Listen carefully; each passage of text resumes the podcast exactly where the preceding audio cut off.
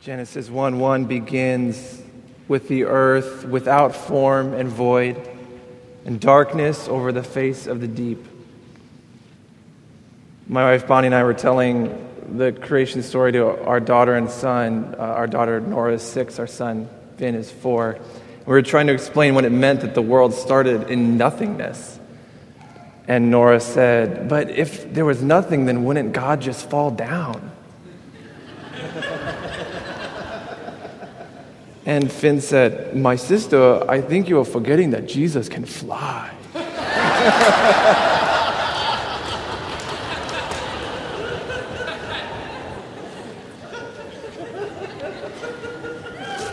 You just can't, you can't write that.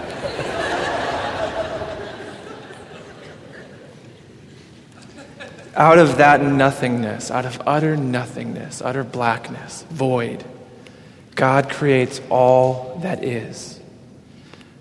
God is the source of all life. John 1 3 says, All things were made through him. Without him was not anything made that was made. He is the source. And yes, the earth was without form and void and dark, but God was the opposite of nothingness. God is fullness and abundance. And out of the eternal community of the Trinity, God the Father, the Son, and the Holy Spirit, there has always existed an abundance of life and love and light.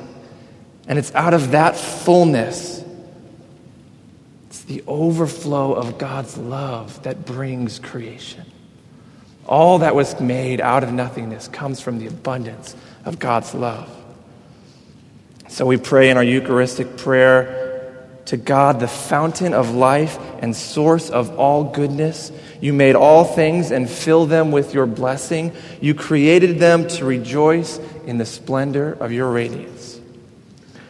Creation is God's overflowing, abundant act of love.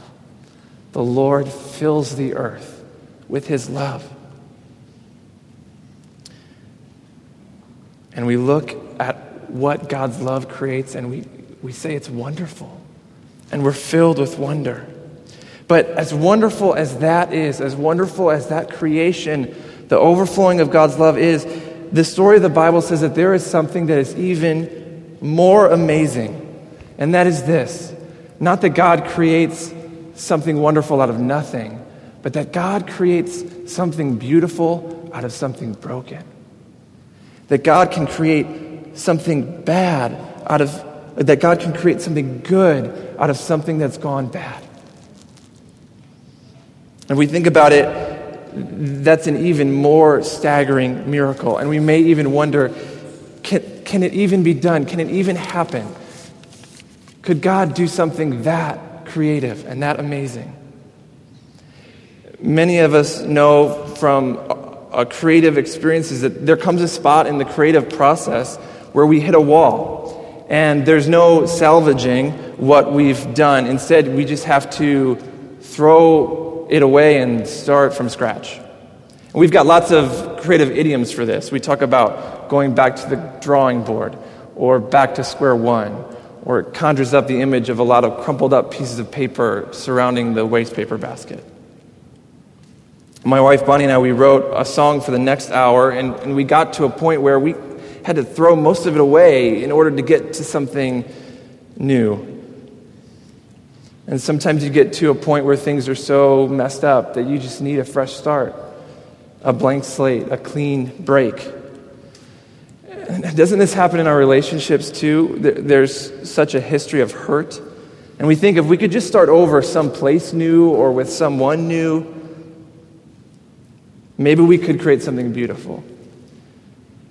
But the ghosts of our brokenness follow us, and the same patterns repeat in the morning and evening of each new day. Uh, my wife and I, we sometimes watch those shows where they find an old property, an old house, and, and they fix it up. Um, they tear it apart. They always talk about the bones of the building are good. The bones are good, right? And so they find the house and, and they think, oh, if we just put some new paint on it, we'll take the wall out between the dining room, kitchen, give it the open floor plan. Now everything is going to be great. But and we, we want to see that same thing happen in our lives and in our world too. We want to see that, that restoration. But what if, when we strip away the chipping paint and the cracked drywall, what we find is that the electrical is not up to code? and that the load bearing walls have been compromised and that there's a crack in the foundation. Yeah, creating something out of nothing is wonderful. But what about creating something wonderful out of something irrevocably broken? What about creating something good out of something bad? If that could happen, that would be the most wonderful thing. The Apostle Paul talks about this in Romans 8. He says, All of creation is groaning, awaiting God's restoration. And he says that we too are groaning, awaiting that redemption. But that God, by the power of Jesus' death and resurrection, and the power of the Holy Spirit in us, can work all things together for good. God can take what is broken and bad what was intended for evil, and He can redeem it. He can take that condemned building that should just be torn down, that's not worth salvaging in our eyes. He can take a hopeless house and He can make it His house. See, we are a people who need new beginnings. And on one hand, we think that we can make a new beginning for ourselves. We say, just give me a chance and I can turn this thing around on my own. And then on the other hand, how often have we just given hope that anything could ever change? The God of creation wants to give you a new beginning.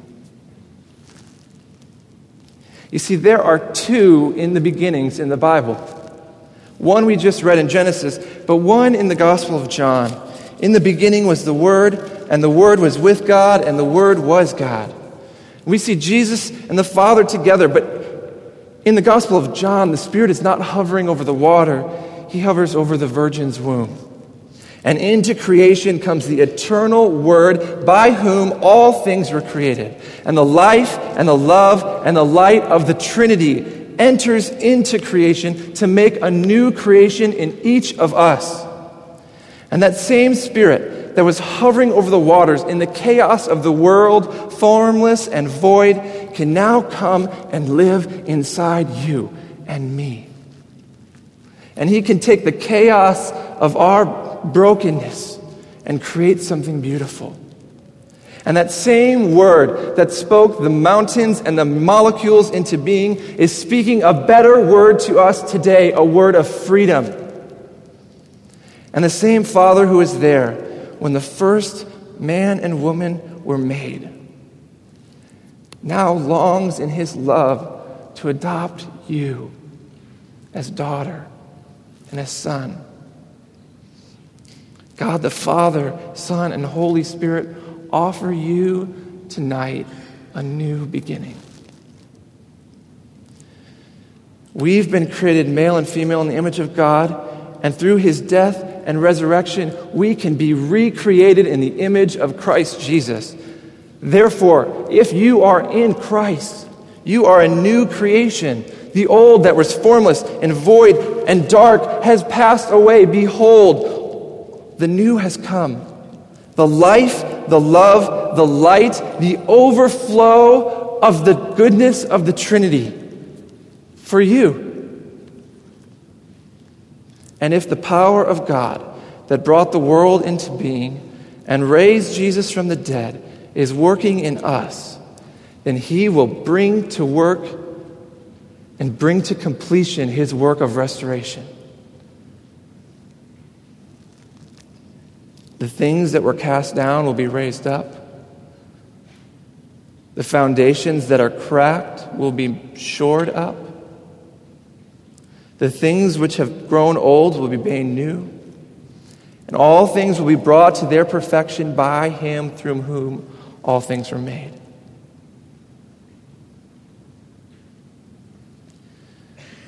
So, what is the new beginning that you're longing for? What is the new beginning that you think you can do on your own, but you can't? Or that you have lost hope for there ever being? The, the God who created the world will do what he has promised. We can trust in the power of creation to bring about recreation. And if God's original creation was wonderful, then his act of restoration in us through Jesus will be even more wonderful.